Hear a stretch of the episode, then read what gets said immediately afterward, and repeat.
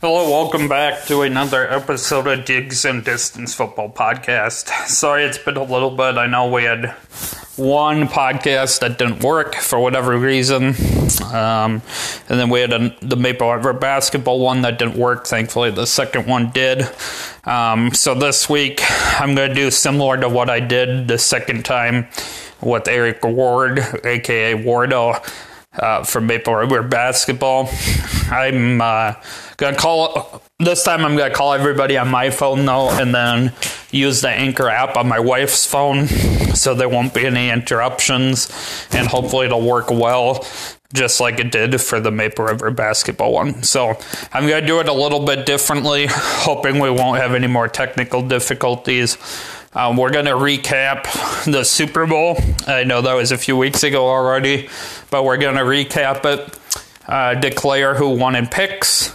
We're going to talk some free agency, probably uh, talk about some trades, especially the Rams Lions big trade. Maybe talk the draft a little bit. Um, it, so, anyway, I expect this to be a fairly long podcast. But thanks as always for listening, and hopefully uh, you enjoyed this podcast. So, without further ado, I'm to dial up the guys and we'll get this uh, football one going to wrap up the season, so to speak. Um, I do expect to do more um, as free agency progresses and after the draft. Um, we probably won't do one obviously every week throughout the off season, but I do plan to do a couple more. But this will wrap up the postseason, so to speak. So anyway, I'm gonna get the guys dialed up here.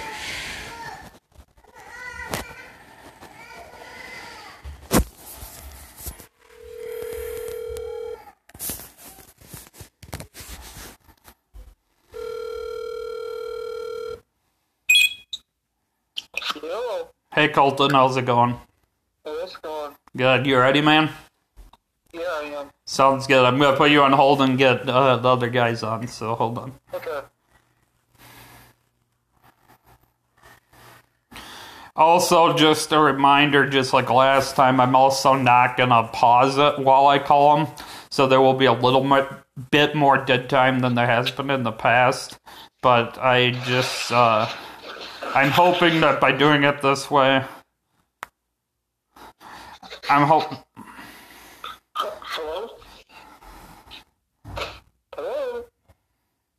Sorry, Colten, I'm not ready yet. I just hit the wrong button. so. Okay. Um, but anyway, by uh, doing it this way, I'm hoping that um, we won't have any more technical difficulties. So.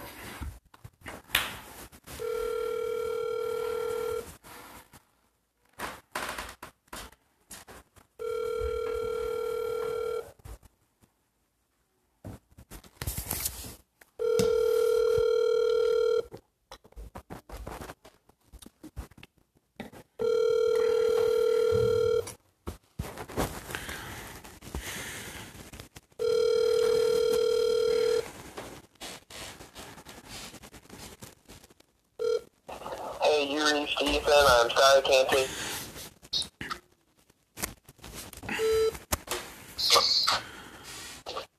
Hello? Hey, Hey, how's it going?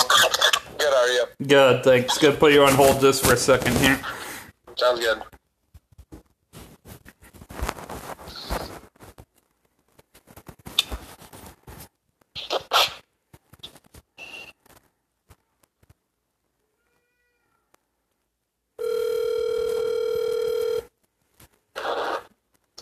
Hello. Hey, ready? Uh, yes. Sounds good. All right, Scott did have something come up, so he's not with us tonight. But he uh, said go ahead because it's we've been trying to do this for a while. So uh, he just had some stuff go up, come up, and it's kind of hectic around his place. So, um, but Ethan and Colten and Noah, you're all still there. Yep, yep, I'm here. Perfect. Okay, so first things first, before we get into free agency a little bit and talk about some trades and possibly the draft a little bit, just depending on other stuff. Uh, we'll recap the Super Bowl a little bit. So, uh, Kansas City was favored by three points. Tampa Bay won 31 to 9. Scott took Kansas City by 10 and a half for four points. Of course, got that wrong. I took Kansas City by eight for three points. Uh, Colten took Kansas City by 13, I think it was. Um, Noah took Kansas City by eight, and Ethan took Kansas City by five and a half. Well, obviously, we all got it wrong. And then we also did a tiebreaker because it was tight going into the Super Bowl. It was a three way race between Colten, Ethan, and myself. So we also predicted how many total points would be scored. Uh, Scott went 42, I went 57, Colten went 60, Noah went 56, Ethan went 62. So anyway, the final was 31 to 9 as I said and um, because I was one behind, I would have got closest on the score, but because none of us got the game right, that meant the tiebreaker went to Colten because he went by 60 points. So he got closest and he won by a way of tiebreaker. So congratulations for repeating in picks, Colten. I think you guys might as well call me the GOAT. I mean, I think Ethan Singleweir called me the GOAT after I won, so I mean, I'm just waiting, I'm just waiting for you to call me the GOAT, Elijah. I never called you the GOAT. I'm pretty sure you picked your uh, total score number just because you picked the total number of points that you actually had for the game. I don't even know if you under, understood what was going on, but you got me. I'll give it to you. Well, I told you you, you weren't going to win this year, Ethan. You were right, Colten. He came close. He did come close. I mean, you guys had the same amount of points. You just won by tiebreaker. So, no, it was. You know, go, you know, going into that one, I believe I think I asked Ethan how many points I had, and I think Ethan said I was ahead by three, and he was either one or two behind me going into the Super Bowl. What's up? No, I would say we were tied going into that last one, see money. Yeah, you, I didn't think I didn't think we were. yeah, you guys were tied. That's why you won by the tiebreaker. You guys, you you guys both had fifty-eight, and I had fifty-seven going into the oh. Super Bowl.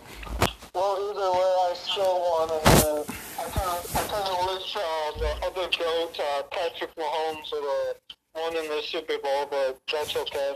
Yep. So anyway, just to recap a little bit, obviously Tampa won thirty-one to nine. Um, Tom Brady was twenty-one of twenty-nine for two hundred one and three touchdowns, no interceptions. Not outstanding stats as far as yards go, but you know he got the job done. Uh, Leonard Fournette had 16 carries for 89 yards and a touchdown. Gronkowski had two touchdowns on 67 yards, and Antonio Brown had a one. And then, Can I add something? yeah, They were gonna cut. They were gonna cut Leonard Fournette. I think either before playoffs started or something, and then he heated up in the playoffs, and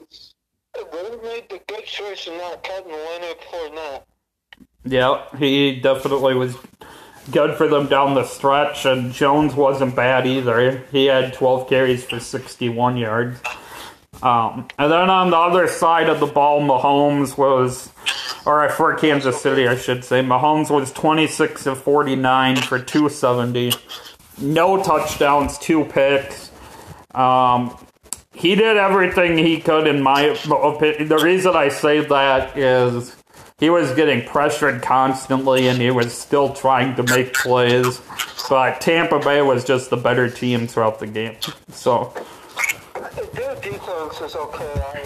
Their defense is really good, and I would say the starting two starting O line people. They were in, I don't, I don't think uh, Tampa Bay would have won, in my opinion. I disagree. The reason I say that is even though Kansas City beat them in the regular season, Kansas City dominated the first half. And then Tampa Bay in the second half figured something out on defense, which is why it was a game at all. And they pressured Mahomes quite a bit in the second half. Got got quite a few got a few sacks in the second half. So you look at the second half of the first game when they did have a healthy offensive line and they were getting pressure then, and then they did it again in the Super Bowl. So yes, it might have made a difference, but I still think they would have lost. I think Tampa Bay had the perfect game plan. I will disagree with you on that, and I don't think that Bay is going to repeat this year, but um, I will say they pressured Patrick Mahomes throughout the game, and their defense is very good, and their offense is really good too. Kansas City's offense is really good, and don't get me wrong, I will take Patrick Mahomes any day of the week over Tom Brady. I don't, I really would take Patrick Mahomes over Tom Brady today, tomorrow, any time of the week. I would still, but Tampa Bay was the better team that uh, closed the Super Bowl. Yep. Ethan. I just, I just wish the Packers would have won and would have made it to the Super Bowl, so I didn't have to buy another jersey. yeah. I do have one thing to add too about the um, the Super Bowl and the the the, uh, the Packers game as well. Um, looking at it, and I mean, obviously the the Bucs defense stepped up even a notch further against the Chiefs. Um, I mean, they had a good, really good uh, defense both times, but the defense really stepped up in the Super Bowl. Um, but I mean, just looking, like every, you know, it was going around, everyone was saying, "Oh, Rodgers, he can't, you know, he can't perform in those games." You know, but like if you think about it, uh, Tom Brady could have thrown three picks in the Super Bowl as well, and he still would have won. Even if the Chiefs had won, you know, even if they had scored touchdowns on every single pick, they still would have lost. Like if you look at it, even with the three touch, you know, even with the three picks, even facing the get the, the same defense, Aaron Rodgers, you know, I mean, he performed better, and obviously the the defense played a little bit differently each game. But I'm just saying, even with Kelce, even with you know Hill, even with uh, you know a decent good line, I mean, it, Rodgers still ended up doing better, um, but I obviously both both ended up losing. I I am not to blame that on Rodgers, that, that game before the Super Bowl. I'm going to solely put that at the hands of Matt LaFleur. Our coaching sucked during that game, towards the end. I am not blaming Rodgers. I'm not blaming anybody other than Matt LaFleur. The coaching sucked. That's all I'm going to say. Because Aaron Rodgers could have won that game and would have won that game and probably would have beat Patrick Mahomes in the Super Bowl. Ethan, you haven't got a chance to say much. You got anything to say about the Super Bowl? Yeah, thanks, Rich. I was, um, No problem. The, uh, the big thing that I just want to point out is that Todd Bowles pitched an absolute great game for the Tampa Bay defense. Yep. Uh, I was always a big fan of him. He was from Arizona, just like Arians was, so I've kind of been following their their coaching for a while. I've been a believer in it after seeing it successful in the desert for the few years that we had Carson Palmer there, and the defense was great with uh, Honey Badger there as one of our safeties, and that, was, that team was just a lot of fun to watch. And the way, the different ways that he was bringing pressure, and then just playing the two high safety lift the whole time, I was just really impressed by what they were able to do scheme-wise, and see, I don't think City adjusted really well to it. I thought they needed to get the ball on the ground more. I know that's not their go-to by any means, but they, I felt like that would have been a better adjustment to kind of attack the, the look that they were giving them. And honestly, I think if you look at the numbers, CEH actually had a decent game, just not a lot of carries and stuff based on situation and just kind of based on the way that the Chiefs usually play. But I think it definitely would have helped the Chiefs out if they were able to balance it out more and get him the rock to get more of a one high safety list from Tampa Bay. Right. Yeah, and uh, another. Yeah, I mean, I agree. Bowles had a great game plan. Um, Antoine Winfield came up with a big interception. You know, the former Gopher, which was cool to see. It was cool to see two former Gophers win Super Bowl rings. Him and Tyler Johnson. Johnson wasn't used as much, of course, but he's he when he was asked to make plays, I know he had one really impressive catch earlier in the playoffs, and uh, I think as the years go on, he'll be used more and more. But it was cool seeing two former Gophers, uh, you know, provide some valuable time for them, especially Winfield starting at safety right away. But I absolutely agree. I've always liked Todd Bowles too, and he had an absolute great game plan. Yeah, and just to go off your point about Tyler Johnson, with Godwin and AB both being free agents this year, I know they were saying they want to keep the band together, but uh, Godwin for sure is going to be demanding quite a bit of money just based on his performances. So unless he's getting franchised, I think that there's a potential that Tampa Bay feels confident enough in Johnson and what he showed in the short stints that he was able to be out on the field that they just kind of move on and use him as either the wide receiver two or three for sure, just behind Mike Evans there too. I'd be really excited to see that because I believe in what I saw on the field this year, obviously, along with his collegiate production. Right, absolutely. All right, anybody else have anything to say about the Super Bowl before we move on to uh, some other football talk? No, let's just move on to free, agency. Okay. Well, I'm going to start that off with, uh, of course, the big news, which I know Ethan's excited about. J.J. Watt signing with the Cardinals for two years, 31 million, and I think it was either 23 or 24 million of that's guaranteed. But Ethan, I'll. Million, What's up? 23 million is guaranteed. Okay. Well, I knew it was 23 or 24. So, Ethan, I'll let you start this one off just because you're a Cardinal fan. Yeah, Really? I'm really, obviously, I'm excited about it. I still think that JJ is one of the premier defensive players in the league. Not just name-wise, but I think production-wise. The biggest thing is just keeping him on the field. And obviously, with what he was getting paid by the Cardinals and then some of the other offers were obviously in that ballpark too. That means that he definitely had trade value, and it was probably a respectful decisions by the Titan or by the Texans to let him go and be able to pick where he was going. But at the same time, a little bit shocked just because of how much of a business the NFL is to just let him basically join another team for free instead of them. I bet you they would at least got a second or a third in draft compensation for him still from somebody. Right. So a little bit shocked that way, but just from a standpoint, I think that Wilson now in the NFC West needs to double down on getting more protection from the Seahawks because from the Cardinals defensive line standpoint, he's going to be going against Watt and Jones for sure. I'm assuming that they're going to franchise Haason Reddick too, who had 12 and a half sacks himself this year. So those three will be on the defensive line for Arizona this year. So that he'll be seeing those three guys twice a year.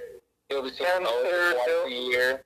And he's also going to be seeing Aaron Donald twice a year too. So Yep. if I'm Wilson, I'm doubling down on trying to get more pass pro protection. But just, I think in that division, you just got to keep making moves to keep up with people. The Rams just went and got Stafford. And so Arizona, they responded making a move of their own just to stay relevant because that division is so competitive right now. Right.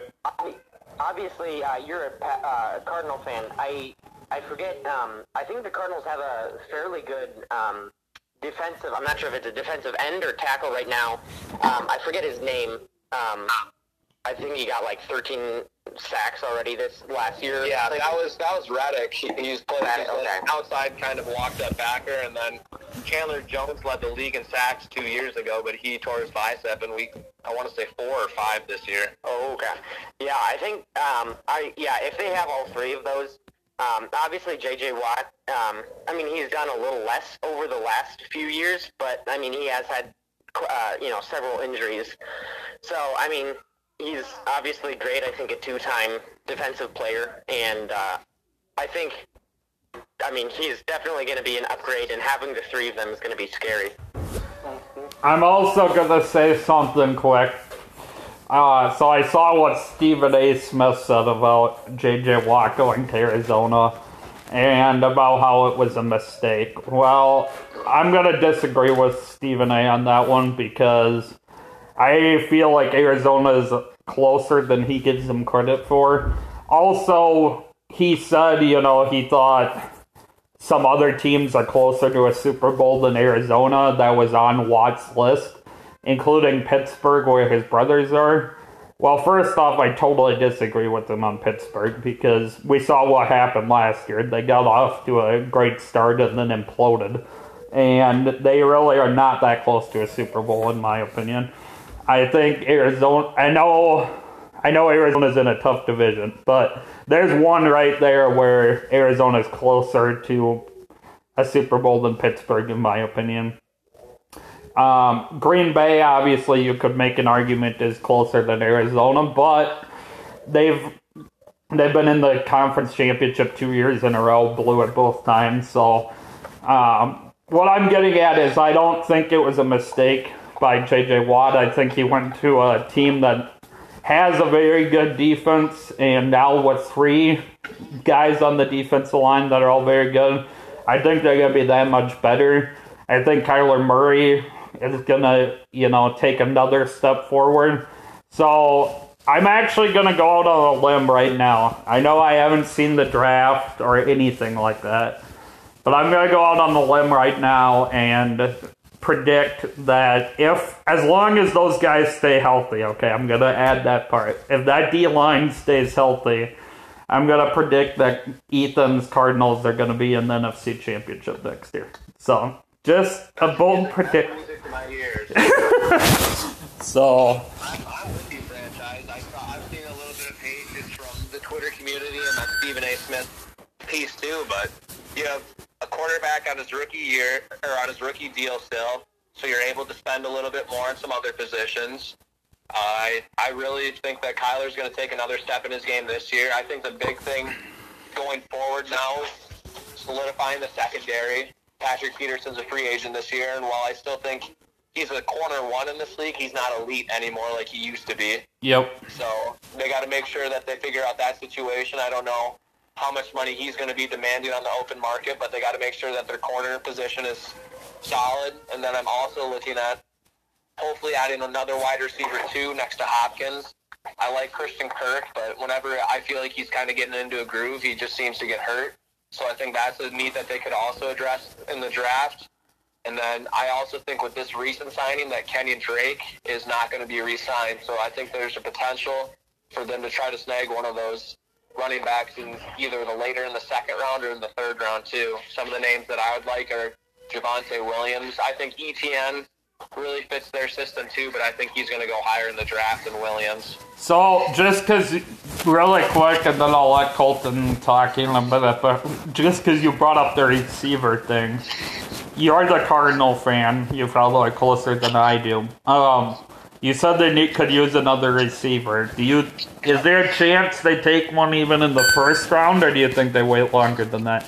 The reason I ask is um, I know Rashod Bateman from the Gophers is getting some steam as a first round draft pick now projection, and there's some other obviously good receivers too. So I was just wondering what your thoughts were on that.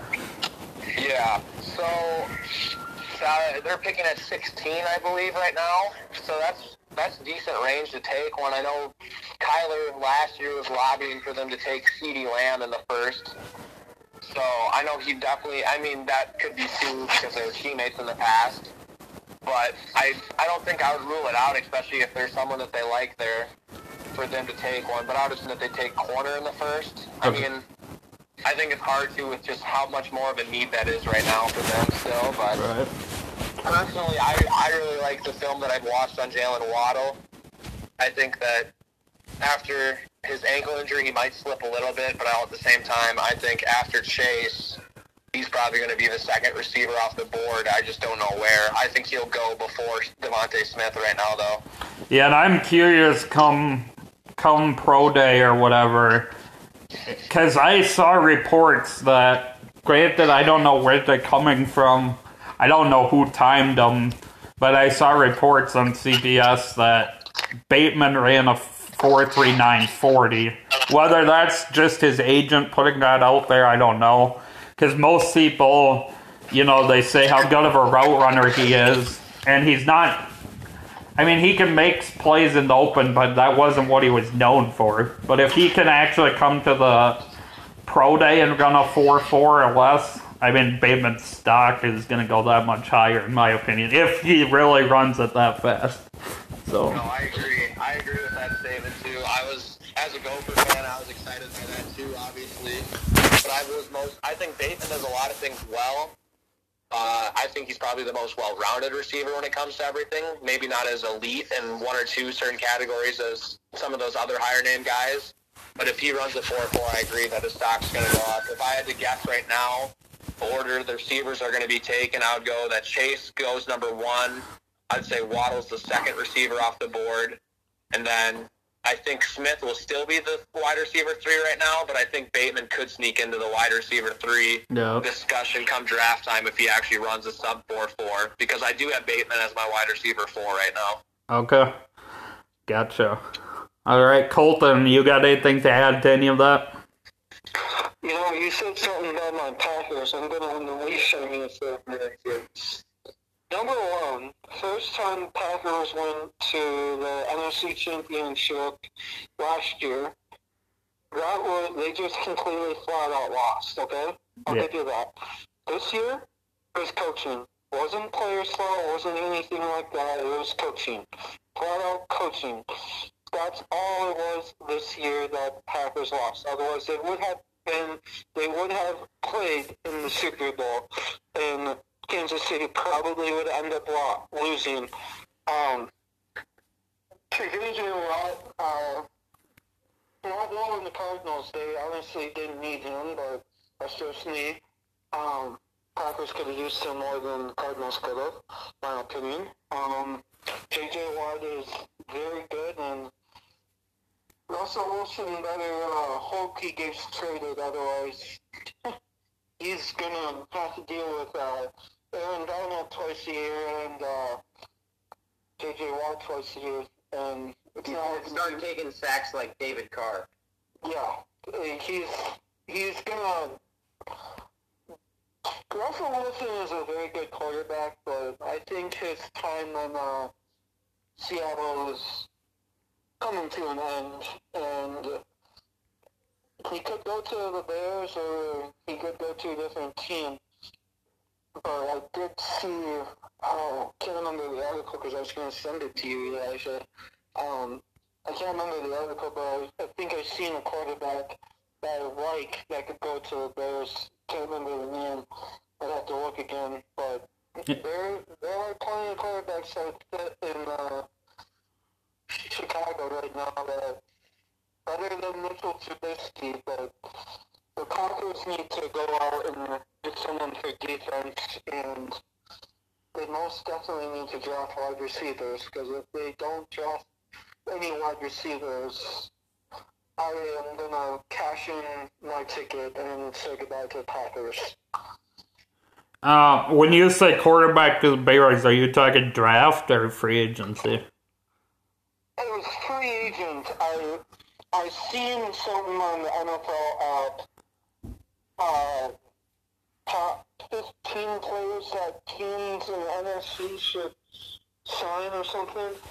And I know it wasn't Teddy Bridgewater that was there for the Bears. I can't remember, but I did like the quarterback pick for the Bears that they should go out and get. Yeah, I uh, It, it was either on the NFL app or ESPN. And more than likely it was on ESPN because there was three options. The best scenario, best scenario, worst scenario, and something else. gotcha. Uh, I have heard reports on your second favorite team, Elijah, on uh, Derek Carr. Yeah, I've heard report, I've heard reports that they either might sign him or they could possibly trade him. Yeah. I mean, there's all sorts of there's all sorts of rumors. Um, In my opinion, they should not trade him because he is looking. He has how do I want to word this? He has gotten a lot better in Jon Gruden's uh, coaching staff. Now he's looking more like his MVP self, if that makes sense. Yeah, I agreed. Bef- before his Back to his 2016 form, somewhere around there. I can't remember when he got hurt. yeah, when he got hurt before the playoffs, and yeah, he was in the MVP race. Um, And and they could have. I I think I said this right when he got hurt. I said that he could have gone really far in the playoffs. He could have gone to the Super Bowl probably, and could have won in the Super Bowl because that team was very good. yeah, um, And so is this team. This team is loaded with wide receivers, and the running back is very good, and the big wide, the wide receivers are damn good. the big area they need to improve on because I agree, Carr is a lot closer to his old self. He's improved. He's very comfortable in Gruden's offense now. They've got a great relationship. I don't think he'll get traded. I really don't. Bec- He, uh, I think the backup quarterback, um, Mariota, I think that's his name, yep. He's getting paid, I want to say $11 million. Either 11 million or lower. And Derek Carr is getting paid higher. And the dead cap is with Derek Carr than it is with Mariota. And the way Mariota played, they're looking at it like, well, do we honestly need Carr or could we have Mariota? I keep Carr. That's that's my opinion. I keep Carr and get rid of Mariota and find someone else. Well, a quarterback or Honestly, I wouldn't mind keeping them both. I know it's a lot of money in the quarterback position, but Mariota, you know, looked good enough coming in that game that, um, He's a backup.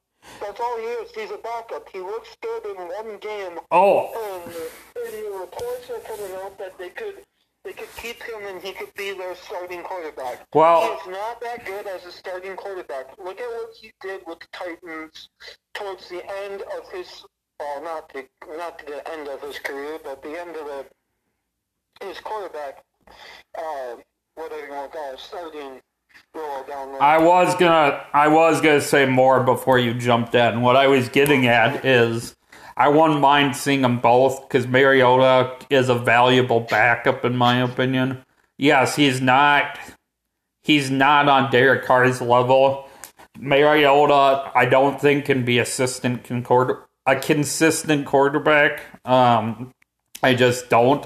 I think he is a valuable backup though. So unless they get a trade offer that they think is too good to pass on for Mariota, I wouldn't mind seeing them keep both. But Yeah, I wouldn't either. And I'm I'm partially gonna agree with season A. and partially not. Because I'm pretty sure one of his teams is the Packers, if I'm correct. I know he's a big Packers fan. Um yeah. Uh, the Steelers are hmm, they are there for Super Bowl team and not there. Earlier in the season, they looked pretty good, and everybody had them going to the Super Bowl, but they crashed and burned. Um, I did have, and I told Ethan this. Um, I told Ethan this last year around this time, because him and I were talking about his Cardinals. I told him that his Cardinals would be in the playoffs, and obviously I was wrong. I think they will be in the playoffs next year, and I'm gonna say no. I hope everyone is healthy on that team. Um, I'm gonna say they're gonna get to um, maybe wild card, probably. And if not wild card, I'm gonna say conference in the NFC Championship game, and they're gonna lose to the Packers. hmm, interesting. Got any come back to that, Ethan? I I know, I know what Ethan's gonna say about my Packers because I think by the way the schedule is this year, Ethan Cimbalier, and a little birdie told me that there was a rule that was gonna get passed, and I'll ask you, Ethan, did it get passed? Can you bet on any games? I heard this from a reliable source. No, I still can't bet on any games yet, Colten. Once I graduate, I can. I got to be done playing football first. Um, and the way the schedule is, I believe our my team and your team play in the regular season. Gotcha. No, I'm not sure. I saw, I know for sure that they play Minnesota, so maybe they play Green Bay, but I'm not sure. I think that's going to catch the L, by the way. So what was your exact take before about the NFC Championship game? They lose against the Packers. That they lose against the Packers. I mean, I, I like how we fare against the Packers just I agree. matchup, just matchup wise right now. Uh, just the way the teams are constructed, and historically Arizona's just gotten the best of Green Bay in the playoffs the last couple times. But I know you can throw all that kind of stuff out the window for the most part. But Yeah. I like I said, I just like how Arizona's structured, at least offensively and defensively. I think they'd be able to get after Rodgers quite a bit too. But I think it'd be a good game. I think it would be a good game, but I, as of right now, think Arizona matches up well. Also, one other thing, really quick: um, Arizona does play the entire NFC North, based on what I'm looking at. So they play Minnesota, Green Bay, Chicago, and Detroit ne- this next year. I, um, dang it, I lost my train of thought. Thanks, Eliza. Um, yeah, I forgot what I was going to say, so just keep going. All right. All right, so changing subject quick. Well, actually, just really quick. Um, Vikings cut Kyle Rudolph. I'm not surprised. He was good here for several years, and he was amazing in the community. Everybody loved what he did with the Children's Hospital, and he's a class act. Even when he got cut, he handled it very well, in my opinion. Uh, but with the emergence of Irv Smith last year, and also even Tyler Conklin at the end of the year, um, and they also have Dillon, who was mostly on the practice squad but played some at the end of the year. I don't, I just don't think they needed him like they used to. Essentially, you know, they did ask him to block more this year. Um, they didn't use him in the passing game as much as they used to.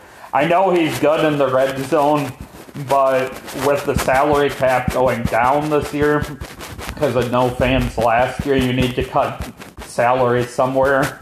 And I, again, I love Rudolph. I love what he brought to the community, but I'm not surprised and I'm not even mad about it. I love, I love him as a guy. I love him as a player, but uh, it was time to move on just because of the salary situation and some of the young tight ends they have. So, Can I go? yeah, go ahead. I stand by my comment on what I said yesterday. That's all I'm going to say. I stand by what I told you yesterday. And what I told you yesterday is he was very upset, and you actually found the article and agreed with me.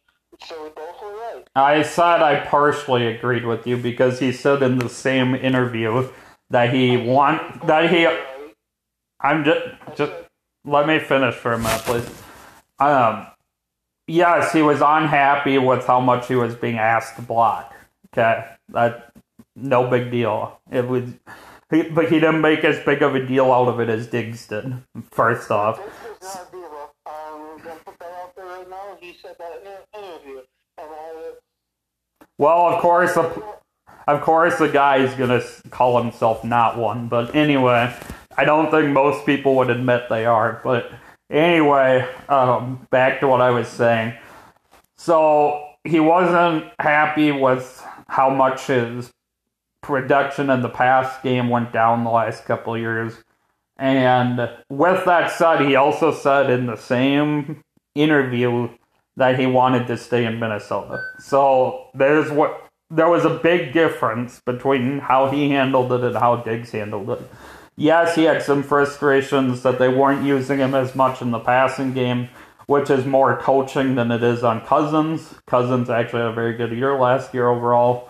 But anyway, anyway, um, but anyway, uh, yeah, it was time to move on. I love what he did here. I'll always appreciate what he did here, but he didn't make a big deal out of it, and he handled it very well overall. So, uh, he's going to be a very good addition for any team, and I hope the Packers pick him up and sign him, and he can play the Vikings.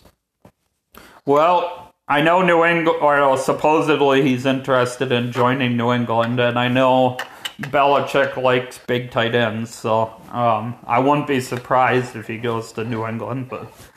Yeah, I mean, personally, as much as I'd like to see Vikings players come here and then win against the Vikings, I, um, I never been, I've never been a huge fan of Rudolph. Um, whenever I've watched him, he's had some good plays and um, been fairly decent from what I've watched, but I've never been super, super impressed with him. And I think having Tonyan and the guys we do, I think we, I think we're fine with what we have.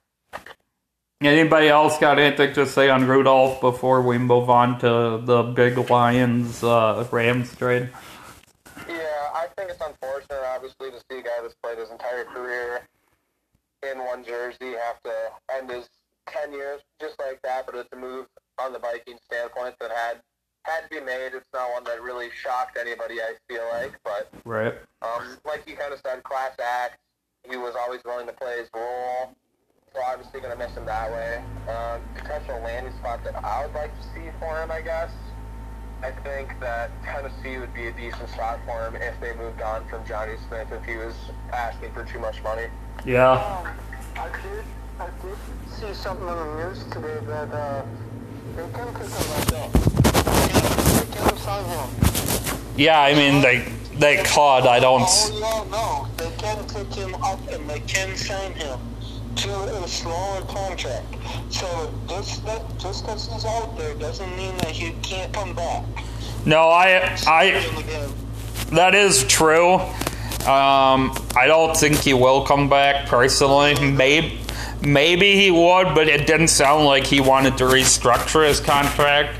And by re-signing here, technically it wouldn't be restructuring it, but I'd look at it in the same boat because he'd be signing for less. So, and I think there's enough interest in Rudolph, and that is one good point that, uh, God dang it.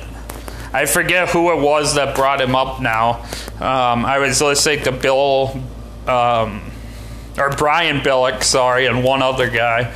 And somebody said they think uh, Rudolph will be off the market fairly quick because outside of possibly Jonnu Smith, you know, depending on how much he's asking, and uh, possibly Hunter Henry, there's not much else at tight end in the free agent market. And, you know, those tight ends are very valuable. So I think Rudolph, there could be several teams interested in what I'm getting at. So, Yeah, you said it's a limited market for free agency this year, but I do think it's a better draft class for tight end this year between Kyle Pitts. I think is going to be an absolute monster from day one. Even though it usually takes two to three years for a tight end to develop and have an impact, I think he'll be elite right away. yep. But I also think that um, Brevin Jordan from Miami is good, and I really like Pat Freiermuth from Penn State as well. I was actually going to mention Pitts because there's a few Vikings fans, myself included, that if he's available, won't mind seeing Minnesota take him just because he's enough of a he's enough of a hybrid between receiver and tight end, and he's such a beast that I think. Yes, you cut Rudolph, but that's the difference. You'd be bringing in a guy on a rookie contract, you know. And I think Minnesota, where they're picking, they aren't high enough necessarily to pick purely by position of need. I think if unless they trade back, or just Spielman's known to do, I think it's one of those spots where you could pick by best available player. And if Pitts is there, I think at that point he's probably one of the best available players in the draft. In which case, I wouldn't mind him ending up in Minnesota. But Yeah, I've, I've seen a lot of mocks having Pitts go top five. I doubt he goes outside of the top well, right, I do too. I'm just saying if somehow he did fall, I mean, Yeah. but I agree. I don't think he'll be there. But man, would uh, I think in that position, if he somehow fell that far, you'd be stupid not to take him. Agreed. So, all right. So moving on then. Um, I think I like Stafford. I think he's a good QB. With that said, I think the Rams way overpaid for him. Just my opinion. I know they set the market, so to speak, with this trade, but sending two first round picks, a third round pick, and Goff to the Lions for Stafford, who's obviously older, I think is overpaying. With that said, I think the Rams will be very good. I think he's definitely an upgrade over Goff, uh, for sure. I'm just saying I think they overpaid for him. So, um, anybody else want to talk on that topic at all? I mean, I'll disagree on the overpay standpoint just because I think that Stafford is a really good like talent arm wise, and not only just that, I the Rams have just kind of proven that that's going to their kind of philosophy right now that they're willing to mortgage that future to be relevant now. I think as of today, they're the best team in the NFC West, and I honestly in the NFC too between the defense and I think Stafford's a stud too. He's just been unfortunately stuck in Detroit for all this time. So I could I went back and forth with it with a few people with it being an overpay or not. But if you get your quarterback of the future, if you win, if you win a Super Bowl, it's not an overpay at all. And Yeah, I do agree with that. I'm just saying for a guy who's how old is Stafford now? 33 or 34, somewhere in that range. It, oh, I would have to look for the exact age, but it just seems. I agree, though. I've always thought Stafford was a good, a very good quarterback, top ten for sure, in my opinion. He's just been stuck in Detroit, um, and he's a definite u- upgrade over Goff. I just think, as of right now, and that could change again, obviously, if they go to the Super Bowl. But as of now, I just think it's a lot to give up because it's going to be what at the end. It's going to be what is it, six years in a row without a first round draft pick. Yeah, I'm not exactly sure on that number. Stafford just turned 33 this past month. So Yeah. I mean, we're seeing we're seeing quarterbacks especially play into their 40s and stuff. So he might have seven years left too, especially when he's schemed behind a better system with McVay and some other weapons. So Right. I'm excited to see what he can do. And I, I mean, I guess the overpay standpoint is like a valuable thing.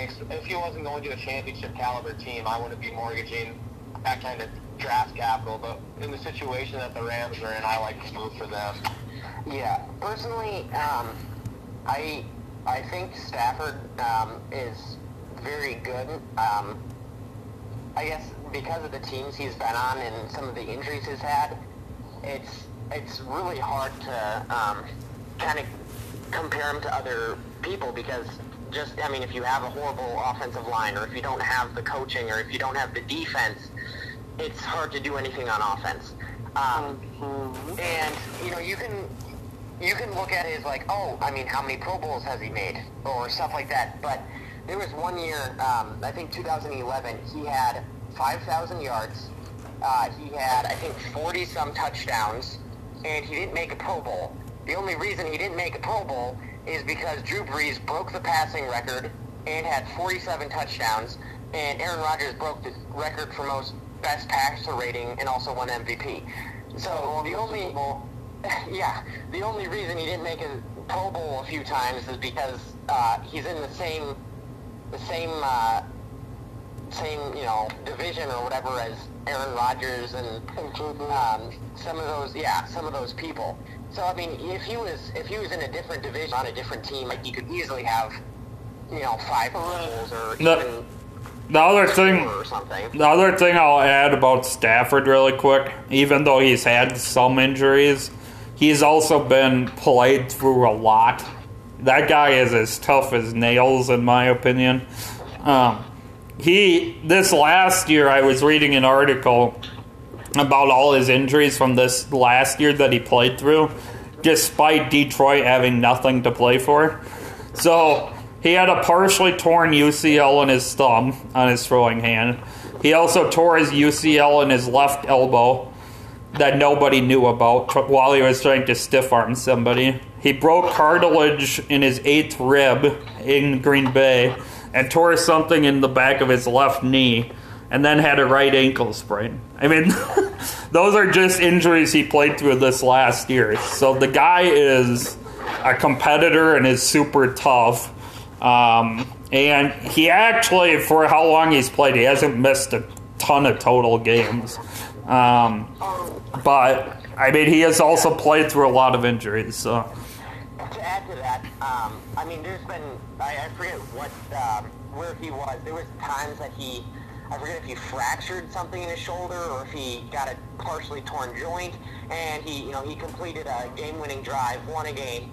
There's been, you know, there's been many times where he's run over defenders or he's taken brutal hits and he's just popped back up, or even if he got injured, he kept playing. Um, and it just kind of points to how consistent he is as well. Of the of the last like 10 years or whatever, he you know some of the last few ones he's missed a lot of games due to injury, but he's had eight uh, eight seasons with 4,000 yard passing. One of them being 5,000 and two of them being like above 4,800 yards or whatever. So. I mean, this is, he's consistent and he's I mean, fairly good. He has great arm angles he can throw from. He's tough.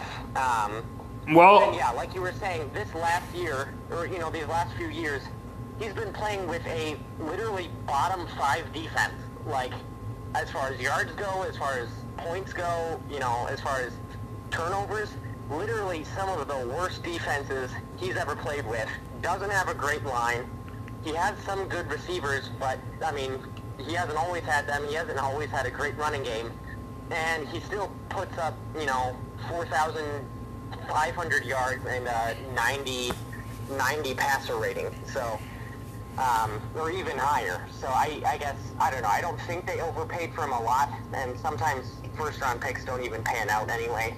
Um, sometimes it's just easier to get a few later ones in the third or fourth anyway. Well, 2019 he played eight games. This last year he played 16, despite the injuries I talked about. And from 2011 through 2018, he played all 16 games all those years. So the guy's, like I said, pretty tough. So, and uh, his rookie year he played 10 games. I don't remember if that's because they didn't start him right away though, or if he actually got injured. I can't remember off the top of my head. And then his second year, he only played three games. But then, like I said, he had uh, from 11 to 18, he played all 16 games, and then again last year. So the guy's a tough guy for sure. Yeah, if you look at that stretch, 11 to 18 of the games he played, like, you know, the seasons he played all 16 games, he had eight, I think, eight straight years where he had over 4,000 rushing, or passing yards, sorry, four, uh, 4,000 passing yards and probably over 20 touchdowns. 2018 was the only year of those he didn't. He actually was just under 4,018, but. But otherwise, you're right. And one of those years, he had 5,038 passing yards. So. But yeah, he's had a solid career despite being in a bad on a bad team. 62.6 career completion percentage, 45,109 career passing yards, 282 for touchdowns, 144 for picks, um, average rating of 89.9. Um, the guy, yeah, I mean, the guy's been a very solid quarterback despite being on a bad team. I am curious to see how he does with the Rams and Sean McVay for sure, because I think he'll be a definite upgrade over Goff. I, I will say he's in a tougher division, a little bit tougher division now than he was before. And uh, like your brother said, Elijah, he was in a tough division. He had to play against, he had to play against Drew Brees. He had to play against the other goat, Aaron Rodgers. He's not the GOAT, that's Tom Brady, but anyway. Um, no, he's not. Eight Super or seven Super Bowl rings, man. You, you know, can I can I add this, please? You you say the rings in this conversation mean more than the stats do. They do. And um, I say the rings mean more in the Kirk Cousins conversation. So you you gotta pick a side here, buddy. Which one is it? Rings mean more or stats? I? I've told you this on I've told you this on Snapchat.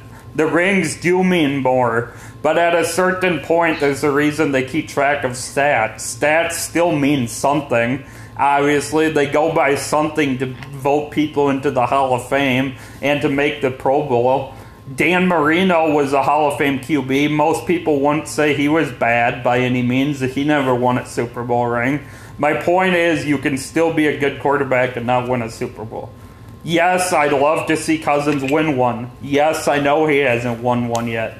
Yes, I'd like to see him win another playoff, couple playoff games, which I think they've got a better chance to do this year, where they'll actually be back in the playoffs. But my point is, I've never changed my thought train of thought. I've always said rings mean more, but stats still do have some weight. Is all I'm saying. You could still be a very good player and not win a Super Bowl. Is all I'm saying. But the rings still mean more, which is why Tom Brady's the goat. Okay, you, you mentioned something that um, put Matthew Stafford in this conversation for a little bit. Um, if the stats mean more, then where has Matthew Stafford ended up in the playoffs? What's that? Answer that question without saying, without disagreeing with me or, or kind of disagreeing with me. I didn't hear what you said. What did you say? I didn't hear what you said. What was that? Okay, you said something about the stats. Okay, if, if the stats mean more a little bit, then where has Matthew Stafford ended up in the playoffs? Where has he ended up in the playoffs? Yes.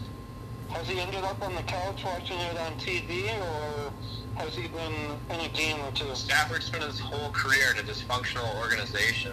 Right, and caused Barry Sanders to retire early. That caused Calvin Johnson to retire early. I mean, I That's don't. because they didn't pay him.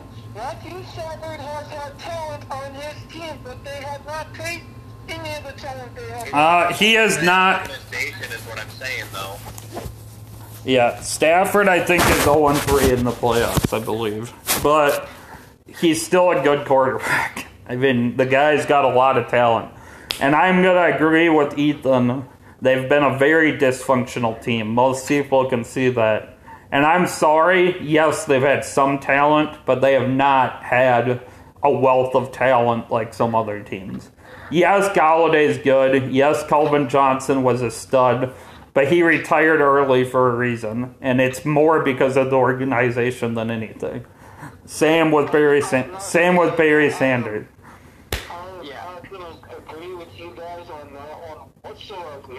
I'm to you. I'm I'm I'm gonna say something as well, and this is coming from me, a Packers fan, a yeah life fan uh, of the Packers. Aaron Rodgers is probably my favorite QB of all time, and I'm just gonna say I um I think Tom Brady is definitely the most successful by far quarterback of all time, and the stuff he has done tends. I mean, I would say he is I mean, pretty much the greatest of all time. Because, I mean, if anyone gets to 10 Super Bowls, you, you have to be good, okay? Even if you're just like a backup, I mean, you have to be a pretty decent backup to be on the same team or make 10 Super Bowls. If you win seven Super Bowls as a starter, you have to be very good. Obviously, the, the touchdowns shows him being really great. The just amount of wins, games played, yards, everything shows him being one of the best, and then the Super Bowls just basically prove it. Um, personally, I think Aaron Rodgers is a greater arm talent, and I think several different people are better at certain aspects of the game. But I'd have to say, I mean, Tom Brady, you can't argue against anything he's done. Uh, with that being said, I'm just gonna finish, and then I'll, I'll let you. Hey, Noah, Noah. Yep. Um, let me start the next segment quick because it's about to cut it off. So I'll let you know when I'm ready and you can finish your thought. I just need to get the next segment fired up here so we don't miss what you're going to say. Hold on. All right, sounds good.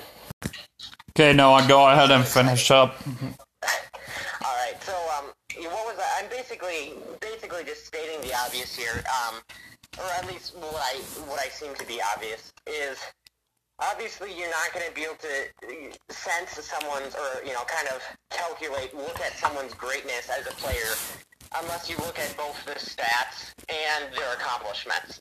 Um, I mean, some people like I mean, you look at Blake Martinez or whatever. You can say, "Oh, he's gotten so many tackles. He led the league in tackles like three years ago. He, you know, he must be great."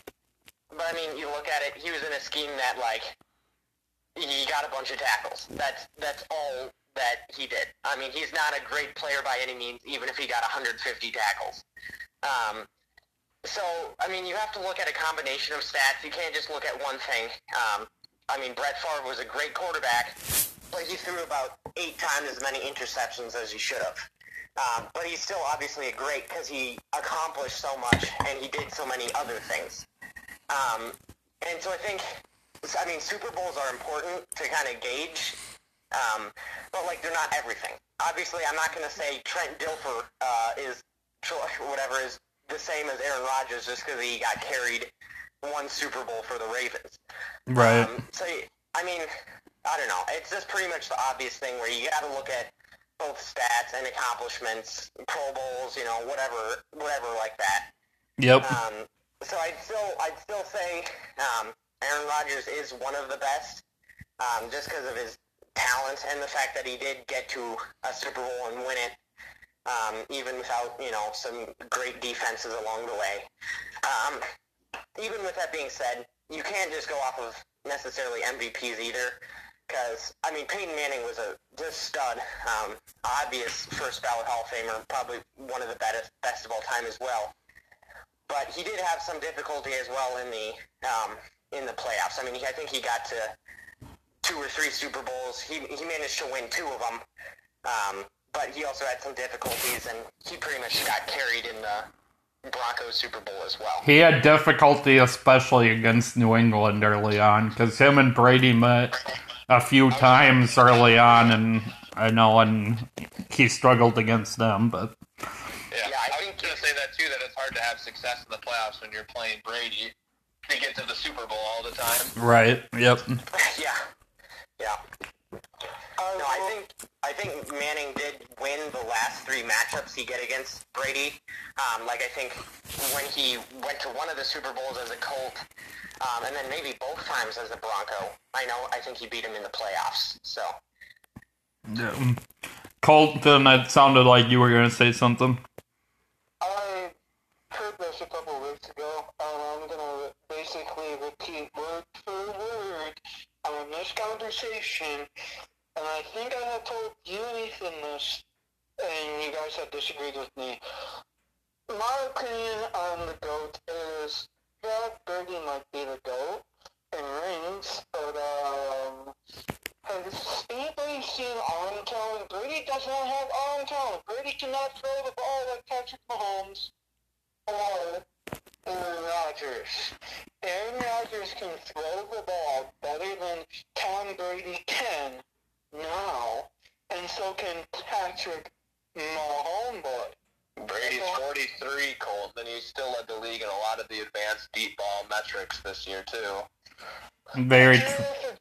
criteria for goat Ethan Cinder and Elijah Richard is can you throw the ball? How, how is he on throwing the ball? He, He- sucks at throwing the ball. I don't care about his age. He does not suck at throwing the ball. He threw for over 4,000 yards and 30 touchdowns this year. He does not suck at throwing the ball. Sorry, you can say what you want about him now at age 43, not be having as much arm strength as those guys, but he's still, like Ethan said, led in metrics on a lot of deep ball stuff, and he definitely does not suck at passing. yeah, as much as I dis- absolutely despise Tom Brady, I um, I do have to say, just watching some of like him in the Super Bowl and some of the other games, he throws. Yeah, I mean, he threw some awful, god awful picks, but he does have a lot of the time, most of the time, I'd say he does have, still have a very reformed and delicate touch to the ball where he can, you know, it. I mean, sometimes it's. I mean, it's just like the best of Rodgers almost, where you just put it exactly where you want it, exactly over defender. Um, obviously, now that he's older, it's a little bit more difficult. And maybe, maybe even in their prime, I'd say maybe Aaron Rodgers was a little better. Um, I'd, uh, yeah, I'd probably say Aaron Rodgers was a little bit of a better, you know, kind of arm talent. Um, but yeah, Drew or I mean, Tom Brady, he is the stats that he's put up in the deep ball have been just as good. And I will say that technically Aaron Rodgers does have more, you know, like 40 plus yard deep balls. Like I think he has the most in history touchdowns, and he also I think has the longest completion of all time, um, at least in the like from what I can remember in recent history.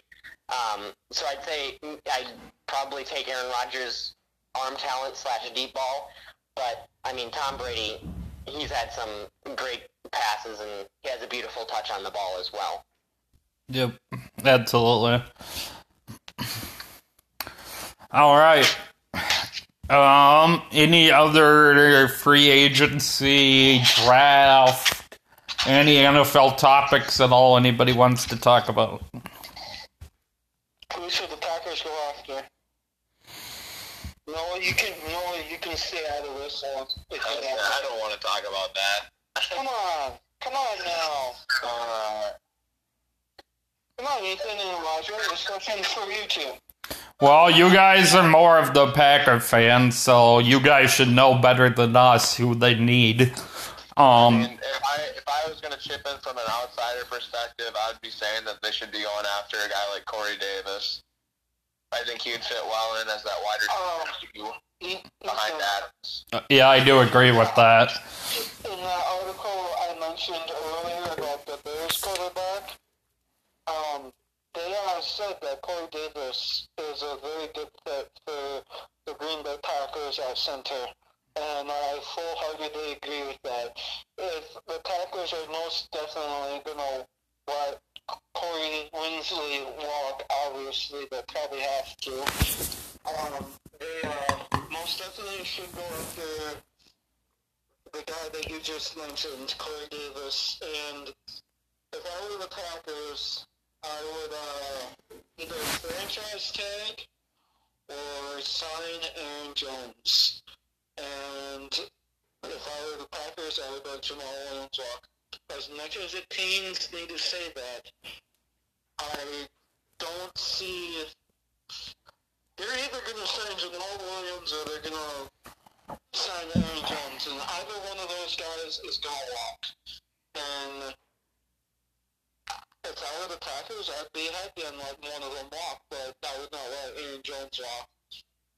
Because Aaron Jones is top two quarterback in my opinion. Or, yeah, top two running back in my opinion. He is up there with Cook, and he is up there with Henry, and he's up there with um, Christian McCaffrey. And I would take Jones over Cook, and I definitely take Jones over Christian McCaffrey. Just just on Corey Davis, really quick. I know they were uh, Spot Spotrac was estimating he'd receive a four-year, thirty-nine point four million dollar contract somewhere in that ballpark, just under 10 million a year. Also, uh, Corey Davis, of course. Uh, hats off to uh, the Gophers' current coach, who's been known for developing receiver talent. Um, this between Rashod Bateman this year, Tyler Johnson uh, wasn't. Uh, he was already there, but you know he had a great career in Minnesota. And Corey Davis, before he came to Minnesota, was a Fleck guy at Western Michigan. So uh, another guy Fleck's developed that uh, turned out to be pretty good. So I, just have to say uh, one thing, because I think I'm actually to have to leave here in just a second. Um, but, yeah, I, as much as it pains me to see, I mean, it, re- it really does pain me as a Packer fan to see um, Linsley go because I'm I'm expecting him to leave, um, especially just after the year he had. I mean, All Pro. I, yeah, I believe he was All Pro, um, as well as both our main running backs. Um, obviously, you want to keep them around as long as you can when they're that talented. Um, but I mean, if we can get a center that's you know decent that can fill in, I guess I mean you got to do what you can for the cap space. Um, and I mean, I love I love Aaron Jones. Um, I I mean, obviously he's had two really good years, and I mean he's when when he's good, he's very very good. Um, but there's there's times it seems where he's I don't know. Um, I mean he's fumbled, but like he fumbled the last two times, you know, in um, in the in the I forget what the name of the game was um, versus the Bucs. But I mean, he fumbled there, and you know, it just seems like there's a few times where he just can't get going. Um, so personally, I mean, I'd like to see what uh, you know Quadzilla can do. Our uh, our draft pick from last year can do as a uh, having a bigger role in the running game. Um, I think You mean AJ Dillon? AJ Dillon, that's the guy. I forgot his name for a. Quadzilla. I like that. Yeah, yeah. I mean, if you've seen if you've seen pictures of his legs, it's it's pretty crazy. That's all I have to say. Um, but yeah, I mean, I he he's had some breakout games um, when he was given the ball enough. So I think you know get a secondary running back, or if you do keep one of the running backs, then uh, see what you can do. Um, and then if we're able to pick up a you know a guy like Will Fuller or you know, if I mean, obviously, if we could get Golladay or any of the other free agents, I'd be all for it. But I'm not sure what we have for cap space. So We we uh, don't we don't have that much in cap space. We are yeah, we are way over according to what the projections are for cap space. I know I know a buddy of mine that used to live in Robert Rod Johnson was over here and he uh, told me how much we have for cap space because I said to him that the Packers should sign uh, J.J. Watt and that obviously didn't happen. But um, uh, we are way over in cap space. That's why we had to restructure uh, Bakhtiari, Bakhtiari's deal, and from what it sounds like, we're going to have to restructure uh, Aaron, Aaron Rodgers' deal also. And he wants to do that because he wants to stay a Packer for the rest of his career, which they should, but they have not. They have not made it seem like he is their franchise quarterback. Just based off of how they have handled the situation there, and it's going to pain to see what's going to happen with uh, Jamaal Williams or AJ or not AJ, um, Aaron, Aaron uh, Jones, because they both want to play, but one of them's going to have to walk. We can franchise tag uh, uh, Jones, but we'll have to do that by next Friday. But I don't think that's going to happen. I think Aaron Jones is going to want a deal. Uh, pretty big Yeah. deal, but we're not going to be able to afford it because we're over in cap space. And I would love to see Will Fuller join the Packers. I don't see that happening. Well, the other guy we're forgetting about here is the guy who I think he opted out last year that you guys signed, and that's Devin Funchess. Um, because that's what happened, right? He opted out. yeah. And I I said it when they signed him that I thought that was a sneaky good pickup. I mean, he's not a guy who's going to be a Pro Bowl receiver, but he adds some depth, which you guys needed. So I think if he you know plays this year, which he should, I don't know why he won't. That that'll add some help at receiver for you guys, but Yeah, think I told you, I think when they signed him last year, I, I sent you a message on Snapchat and I said, why the heck did we sign Funchess, really? Because he isn't that good. But looking back at it now, if he would have played, I think he would have done very good. yeah. In my, in my opinion, with how good we were last year, I I think he would have done good, and I think we'll be just as good or even better next year. And I think I'll just say one thing, and then I actually do have to leave. Um, So I will say, I mean, looking at it now, looking at the Packers, kind of, you know, receiving receiving options, uh, you know, that includes tight end and running back, like receiving options as well. I mean, last year we really weren't too bad. I mean, obviously Adams had a great year um, and was the main target, but you know, I mean, Lazard is he is he definitely popped out a little bit. He um, proved that he was, you know, a good I mean, I'm not going to say true second option because I mean you want a little bit of a better guy, but he is like a good you know kind of third guy, pretty consistent, doesn't drop the ball a whole lot. Um, he is a good receiving target. Um, you know, you look at a good a, a guy like Robert Tonyan, who's um, a decent tight end. I mean, he had really a, a lot of touchdowns, which helped him. Not a whole bunch of yards, but um, I'd say probably top five tight end last year um, just because of the touchdowns.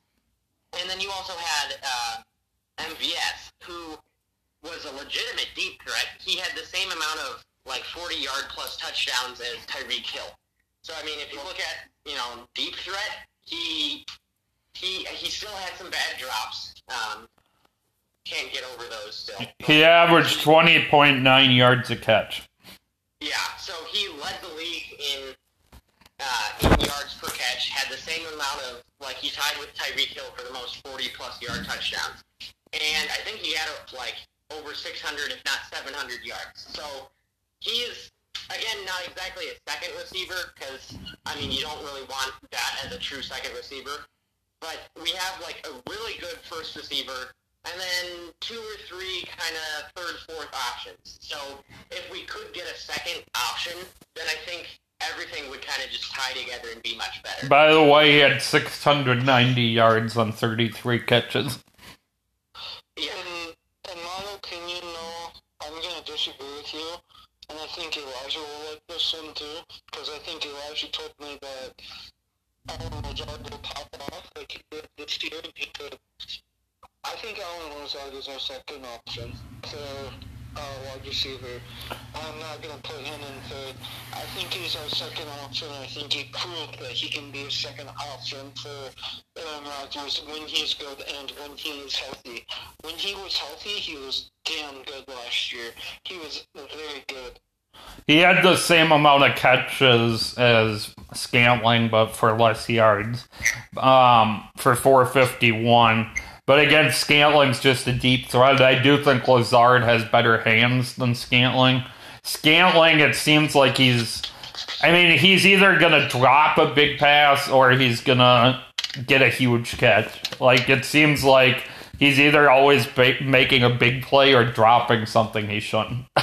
and that's just how he is. But I think, um, yeah, I mean, the 20 yards per catch is just a show of, I mean, I guess what what he can do and what he does do. Um, but then you look at it and you say, oh, well, maybe even if he only dropped five passes all year, I mean, five out of like 38 is pretty bad. And when those, you know, when those plays normally go for 25 yards, those are huge catches that he's dropping. mhm. So, and yeah, I, I agree with you when you say Lazard is our second receiver because he is.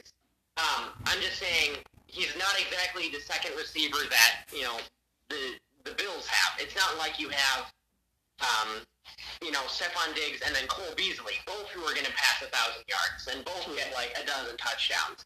You have, you know, you have Davante Adams who's going to pass a thousand yards, who's going to get ten touchdowns, going to get a bunch of catches, and you get kind of a mixture of Lazard, uh, you get MVS, you get Tonyan, you get both your, you know, running backs getting a bunch of receiving yards and some of the other, you know, St. Brown, stuff like that. So just having a receiver who could get, you know, another 900 yards, not just 600, you know, that to have a true secondary r- receiver, um, that's kind of, uh, I guess, what I could just, um, I, that's what I just hope for. Um, True. and unfortunately, I do uh, really have to leave right now, so I'm not going to be able to uh, listen or uh, talk anymore. No uh, problem. take about two here. I think we're probably gonna wrap it up pretty soon anyway. So, Sweet. All right. Just kidding, just kidding. Thanks, Noah. Oh, Thanks for having me, franchise. Yeah, thanks, Ethan. You guys have a good night. you're, you're still there, Elijah? Yeah, I still am. Yep. Um, I was going to ask you a question. Go ahead. When, when did you order trophy? I haven't yet. Um, I'm hoping to on Friday because that's when I get paid again.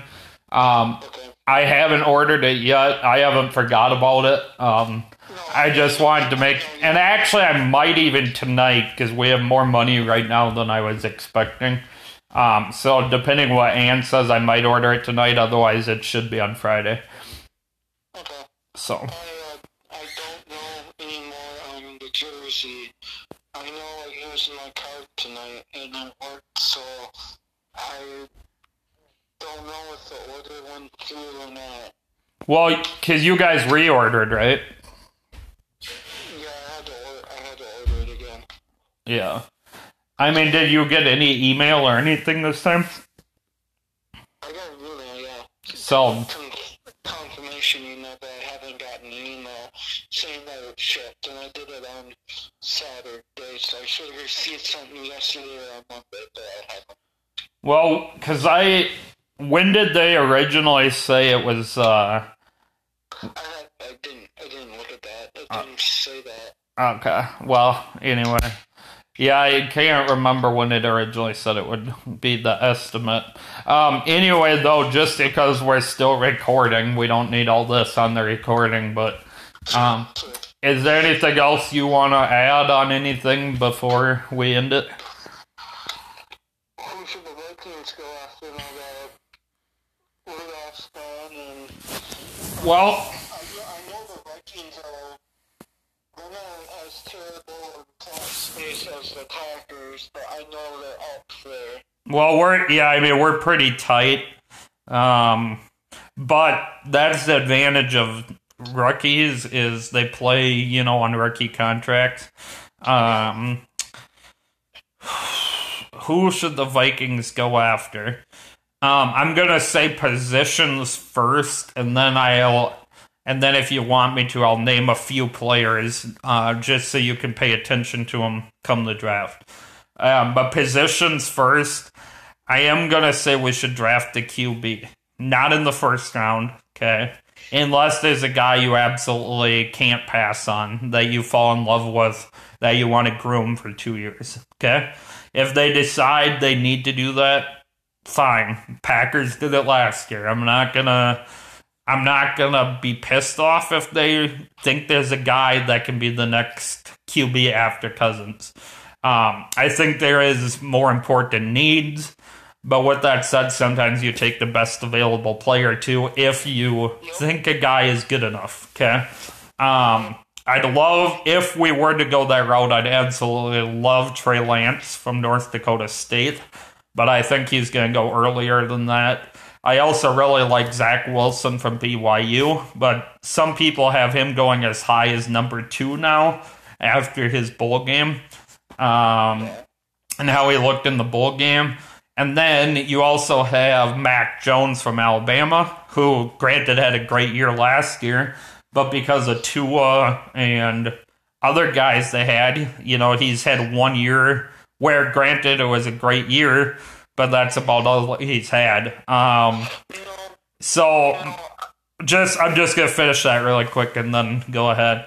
So Mac Jones is another guy I know some people predicted they'd actually draft him. I don't know if I would. Um, but like I said, if they if they're high enough on him and uh, you think you need to take the best available player, then I'm not going to be mad if they do. I just would rather have a guy like Trey Lance or Zach Wilson. But I think Mac Jones could be good too. And then, um, but what I was getting at, so we have two guys on our practice squad that have, they both have some of their own talents. Okay? Jake Browning had some great college tape at Washington. Obviously, wasn't good enough to be a starter in the NFL, at least not yet. and he was on the practice squad, so he's not even our backup.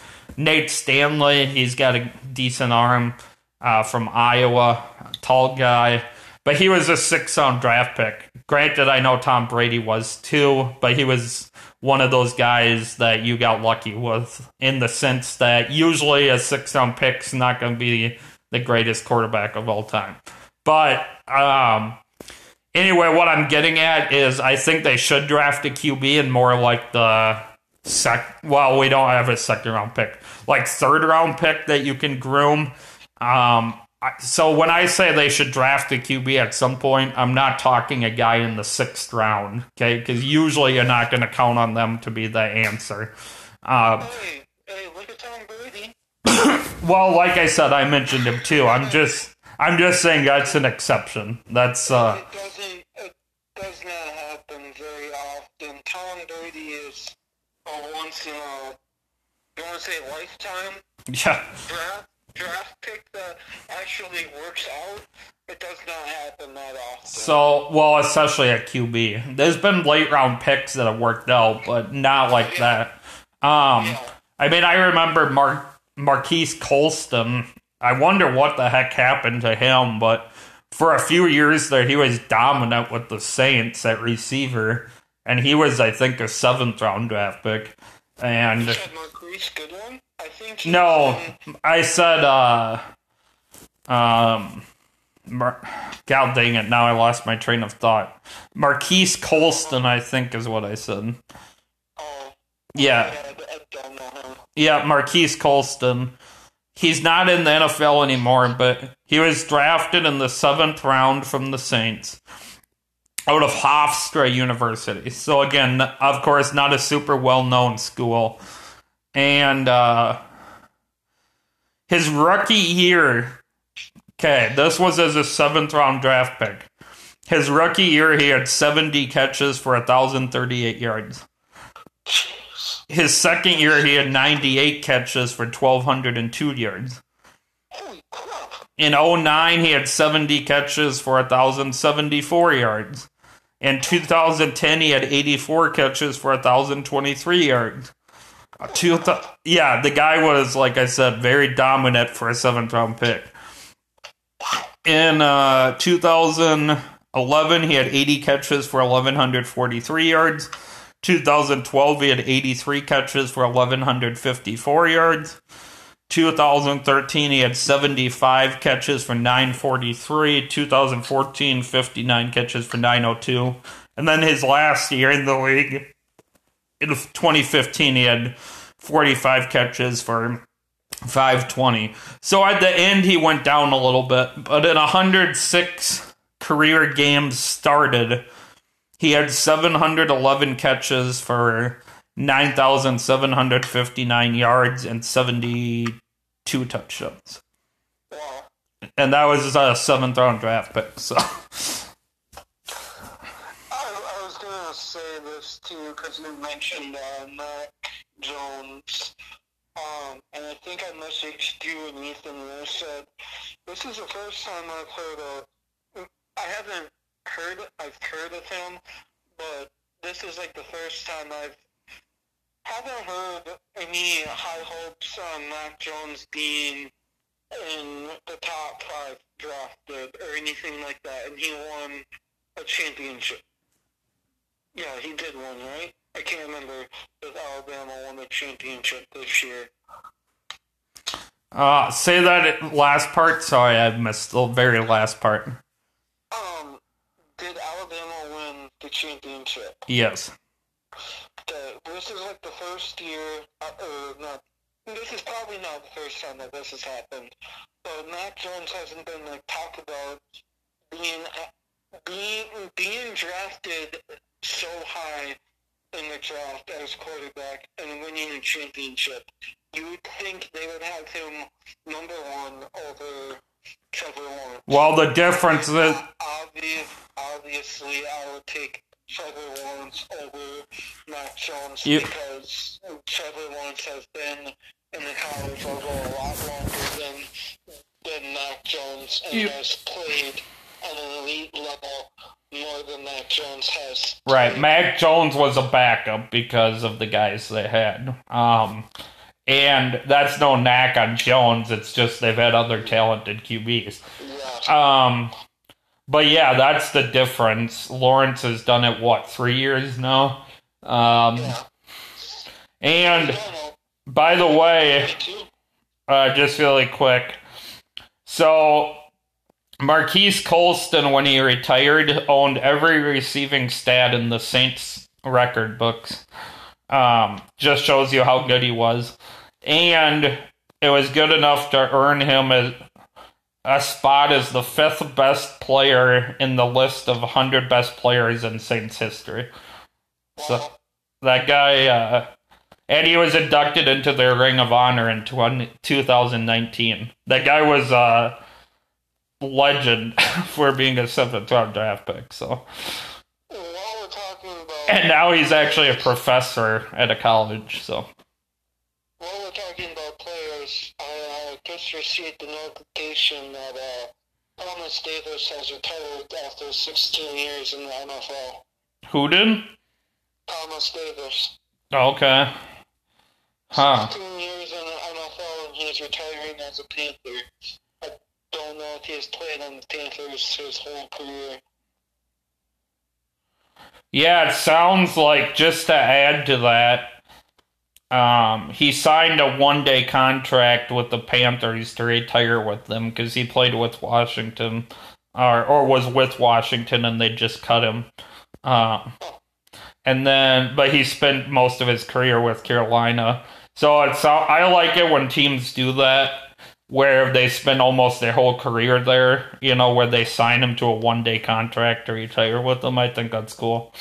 I, I know AT, and I know I can I kind of know your thoughts on him a little bit, but I AT is now close to retiring. I know he wants to win a ring, and I know he wants to beat um.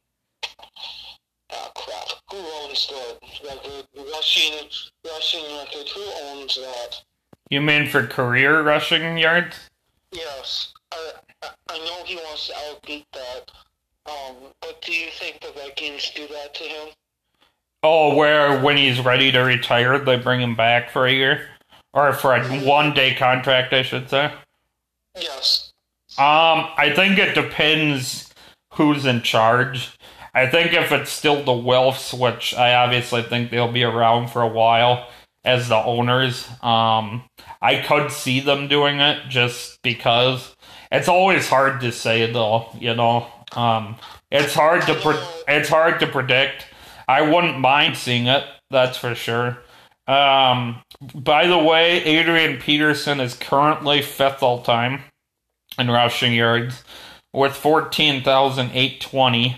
Emmitt Smith is number one all time with 18,355. So he's got a little under 4,000 yards to go to catch Emmitt Smith. I think he can do it. He's looked very good in his later years. The I'm not gonna I'm not gonna say he's looked better than he did in his prime because I have seen pretty much almost to all of his games as a Vikings. the difference is if he is going to pass Emmitt Smith, it'll take him more years. Yes. Because Emmitt Smith, Emmitt Smith did it in 14. This will be Peterson's 14th year, and I don't think he's gonna. Well, I shouldn't say I don't think. I know he's not gonna run for 4,000 yards this year. I, I know that. Um, he knows that too. And I think he said he wants to play a couple more years, and he wants. He said he wants to win a ring. Obviously, everyone wants to win a ring, but I, I could see him winning a ring with a team, but I don't see him winning a ring with the Lions. Here's the yeah. Here's the thing with Peterson.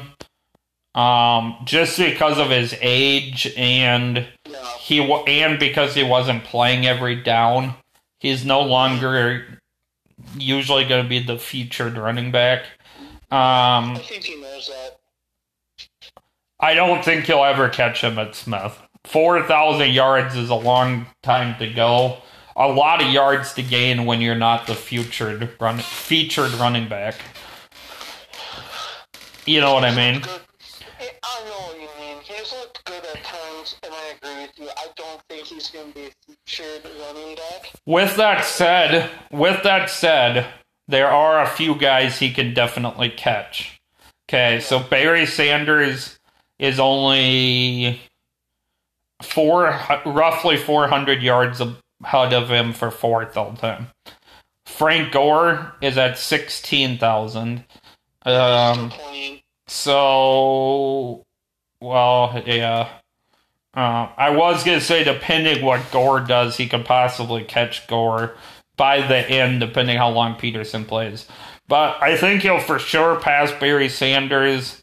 Gore, it depends what he does. He could possibly get as far as Walter Payton, but in my opinion, to catch Payton, he'd have to play probably three years. He won't catch Emmitt Smith, though. He'll finish in the top four for all time, but I don't think he'll catch him. At, well, no, he won't catch Emmitt Smith. I'm not going to say he won't. And I, and I think we both can agree he probably won't, but I'm not going to say that yet.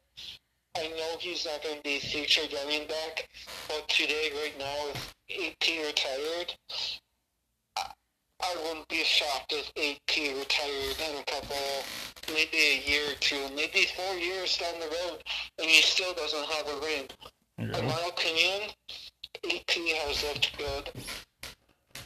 For the Vikings, and he looked very good with Washington, and he has looked okay so far again for the Lions, and he has done very well at being a veteran running back and teaching these young guys not to go down the same path he kind of went down. He didn't do any drugs or anything. He just had off the field issues, and he has learned and overcome that, and he's done very well. And I honestly would like to meet him. That I would. You'd like to meet him, is that what you said? Yeah. He'd pre- just a warning: if you ever do meet him, he'll practically break your hand. yeah, I know that. The guy has a super strong handshake. And I know it's not just something they say because I've shook his hand and my hand definitely hurt. So, Um, um, to, to me, it looks like he has fixed his off the field issues from when he was a Vikings. I'm not blaming the Vikings or anything.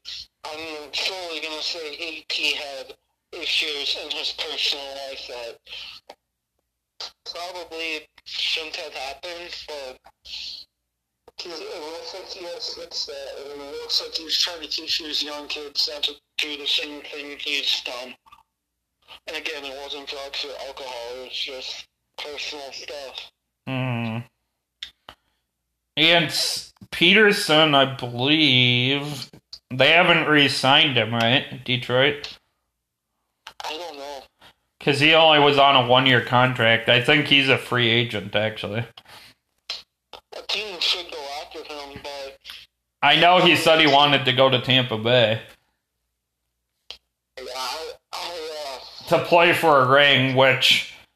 If Fournette's not there, maybe they replace him with another veteran running back. I mean, Adrian Peterson last year only played for one and a half million. So, actually less than that. One million fifty thousand, I think it was for Detroit last year. He's honestly liking that role. He's liking the backup role, and if a team starts him, he's fine with that. He is honestly liking that role. I hmm see that in him. I honestly see that. Like, if you look at him shaking hands with players and talking to the young players, again, it looks like he is liking that role. He could care less if he was starting. Honestly, he would love to start and try and get more rushing yards on his total, but that probably won't happen. Well, Fournette is a free agent. So, knowing that Peterson was cheaper than Fournette, would you, uh, if you were Tampa Bay and you want to get another veteran running back, if Fournette does leave, would you sign Adrian? Yes, I would. Yeah. I I think you and I both can agree. If you look at AP now, he is looking very good at running. Yeah, he might be slow when he breaks away, but he still can break away from the tackle. I still won't. I I won't say he's slow. He's slower than he was, but Yeah, I, I'm. That's not what I'm trying to say. yeah, um, What I'm trying to say is he's kind of slow, but he's not slow to a point where I should say, "Oh, AP should retire right now." I'm not saying that because AP looks very good. He looks healthy. He's working out, and yeah, he's slow. That's just because of his age. Everyone gets slow at their age. Isn't that right, Elijah? well, I was never fast, so I wouldn't know. yeah, That was not my forte, being fast. yeah. So mean, if Tampa Bay wants to sign AP and AP wants to win a ring, that is the team I'll go for. yeah. If Kansas City wants to sign him, I know that's not going to happen, but if Kansas City wants to sign him, I would sign to that team too, because you could win a ring there too. If, Buff- if the Buffalo Bills wanted to sign him today, that would be a team that AP should sign for, because it looks like they're doing big things down there too. Buffalo looks like a pretty damn good team in my opinion. So does the Browns. yeah. I Well- mean, the Browns on Super Bowl level, but the Browns are there now. And if I were the Browns, I would let oh, o- OBJ walk. You know why? Because Baker Mayfield passes to OBJ more than he does other players. You look at him without OBJ, he passes to those guys that are very good that Baker knows that can catch the ball. Am I wrong? Um, say that I caught most of that, but say the last part one more time.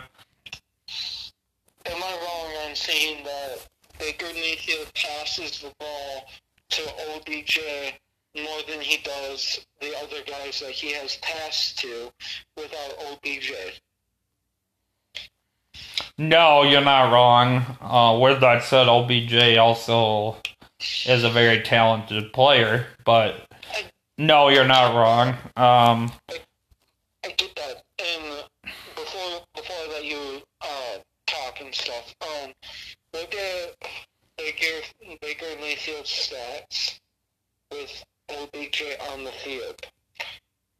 Baker Mayfield is not a top tier quarterback with OBJ on the same field because he tries to get him the ball every single time when he shouldn't do that. well, he did have some other weapons last year. Um, I know. I mean, Landry still had 840 yards. Um, OBJ finished with. Uh, how many? Well, OBJ only had 319, but was he injured last year? OBJ. OBJ was injured this year. Or this, well, that's what I meant. The season's over. That's why I said last. Yep, he Uh. was injured. The year before, he had 1,035. And then their um, tight end also, um, Njoku, Njoku, however you pronounce it, it's pretty dang good. Um, Like I, like I said, um, Baker's had the talent now, oh, and he hasn't costed him for. He hasn't costed me the talent because he's passing more to um, OBJ than he is anybody else. yeah. And the stats have proved that. They made the playoffs without OBJ. Yeah. I think OBJ knows his time as a Brown is done. If I were the Browns, I would get rid of him. I would take the dead cap space, the dead cap hit that OBJ has because of his contract. Well, I here's would take that. here's the other thing. Um, just because I mentioned uh, Njoku, um, who I think, yeah, he's a free agent now, I believe. Uh, let's see. Oh no, next year he's a free agent, but he's. It's possible he'll be cut. Uh, that's similar to what happened with Rudolph, and I know one place is saying if they move on from Njoku that Kyle Rudolph would be a good fit.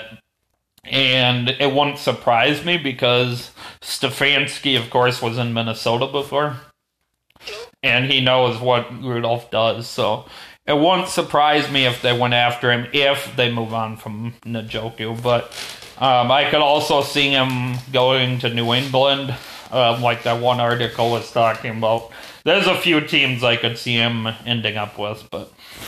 So are we both on agreement that the Browns should get rid of OBJ? Um,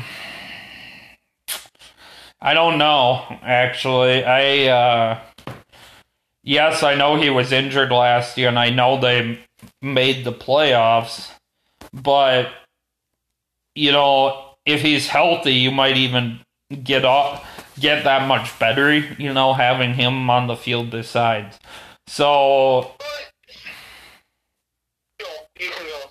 I was just gonna say, so I'm torn on that to a degree because I think, uh, even though he, in my opinion, is also a diva at times, um, I think that he's obviously very talented at the same time.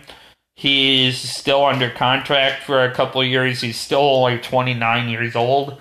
Um, I think if you can keep him happy and also still get the ball to Landry and your other guys, and we know Nick Chubb is very good. Um, in some ways, it might make sense to keep him just because you might improve that much more. I, uh, I'm too, because is good at times. But then there's the other aspect where Baker tries to get him the ball more, and it's not working out. OBJ has a talent, don't get me wrong. OBJ is very talented. I think he's a little bit of a diva, in my opinion, more than anything else. And he's kind of clear with that. And uh, if I were the Browns, I would, I wouldn't risk it. I know you made the playoffs without him, but if I were the Browns, I think I'd get rid of him because he hasn't shown anything to say that they should keep him. Well, here's They Uh, signed him to a big contract, and he's been injured for most of that contract. Well, he was injured last year. The year before, he had a thousand thirty-five yards. I think he had an ankle injury or something. I, I know he's been injured a couple times. But either way, my point is, his first year in Cleveland, he still had over a thousand yards, and Landry also, and Landry also had a, over a thousand yards. So when they were when they were playing together, they both had over a thousand yards. Then last year, when Beckham was injured, Landry had over or under a thousand because they were able to focus on him more. So I think if you have, if you have, if you keep OBJ, I think it improves your team that much more because they can't just focus on Landry. They got to cover them both. Similar to what the Vikings had with Diggs and Thielen and now have with Thielen and Jefferson is, you know, if they're both playing, I think it makes you that much better. True, and I get that, but to me, it seems like Baker's trying the ball more to uh, OBJ than he is anything else. That that's just my takeaway. They really haven't done. They really haven't been a good team with OBJ on on that uh, on that team. They made the playoffs without OBJ. And if I were them, I think I'd get rid of him. That's just me. Working on the outside looking in. Getcha. But we should probably wrap it up. We've already been going for almost two hours, and uh, I'm sure my wife would like to meet see me at some point. So hmm Um, yeah, I agree. all right, sounds good. Well, thanks as always. Um, Yep. I'll order the trophy soon, and I'll probably just wait. I know you've been waiting on your jersey for a while, but I'll probably just get you the trophy and jersey at the same time. Yeah, and then you'll probably get your jersey sometime soon, soon too. I don't know when. All right, sounds Uh, I'll, I'll let you know. all right. Sounds good. Thanks as always, bud.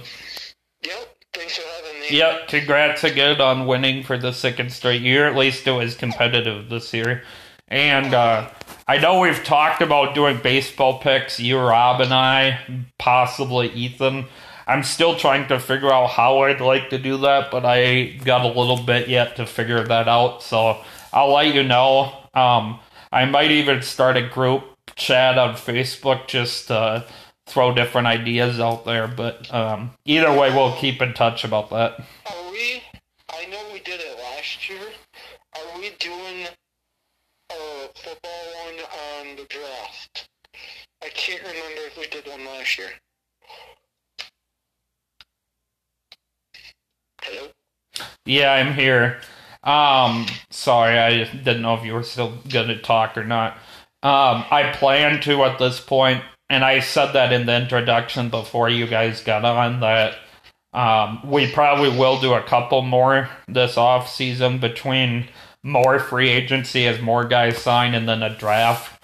Um, we're obviously not going to do one every week throughout the off season because that would get old in a hurry. But um, as much as I love doing the podcast, we run out of stuff to talk about. Um, but yeah, I do plan to do a draft one for sure and more free agency one too. Okay. And we're still doing a basketball one, right? Yeah, um, for sure. Well, you watched NBA more than college, right? Yes, I do. I, if anything, I watch more NBA than I do college. I mean, the only time I watch college is probably right around now is March Madness. Okay. Well, I was gonna say I want. I'd for sure like to do a March Madness one because it gets super exciting, especially because my second favorite team's playing pretty damn well right now. The Arkansas Razorbacks. Um, they're up to twelfth in the country now in men's basketball. Um, and uh, they're number one in the country in college baseball right now. So I'm a lot of things are going well in Arkansas land right now, which I'm pretty excited about. Um, and the football team improved. They still have work to do, but I was impressed how much they improved last year. Um, so I'd like to do a March Madness one for sure. Um, I'd still like to do an NBA one, just because I want to talk about the Timberwolves change of coach.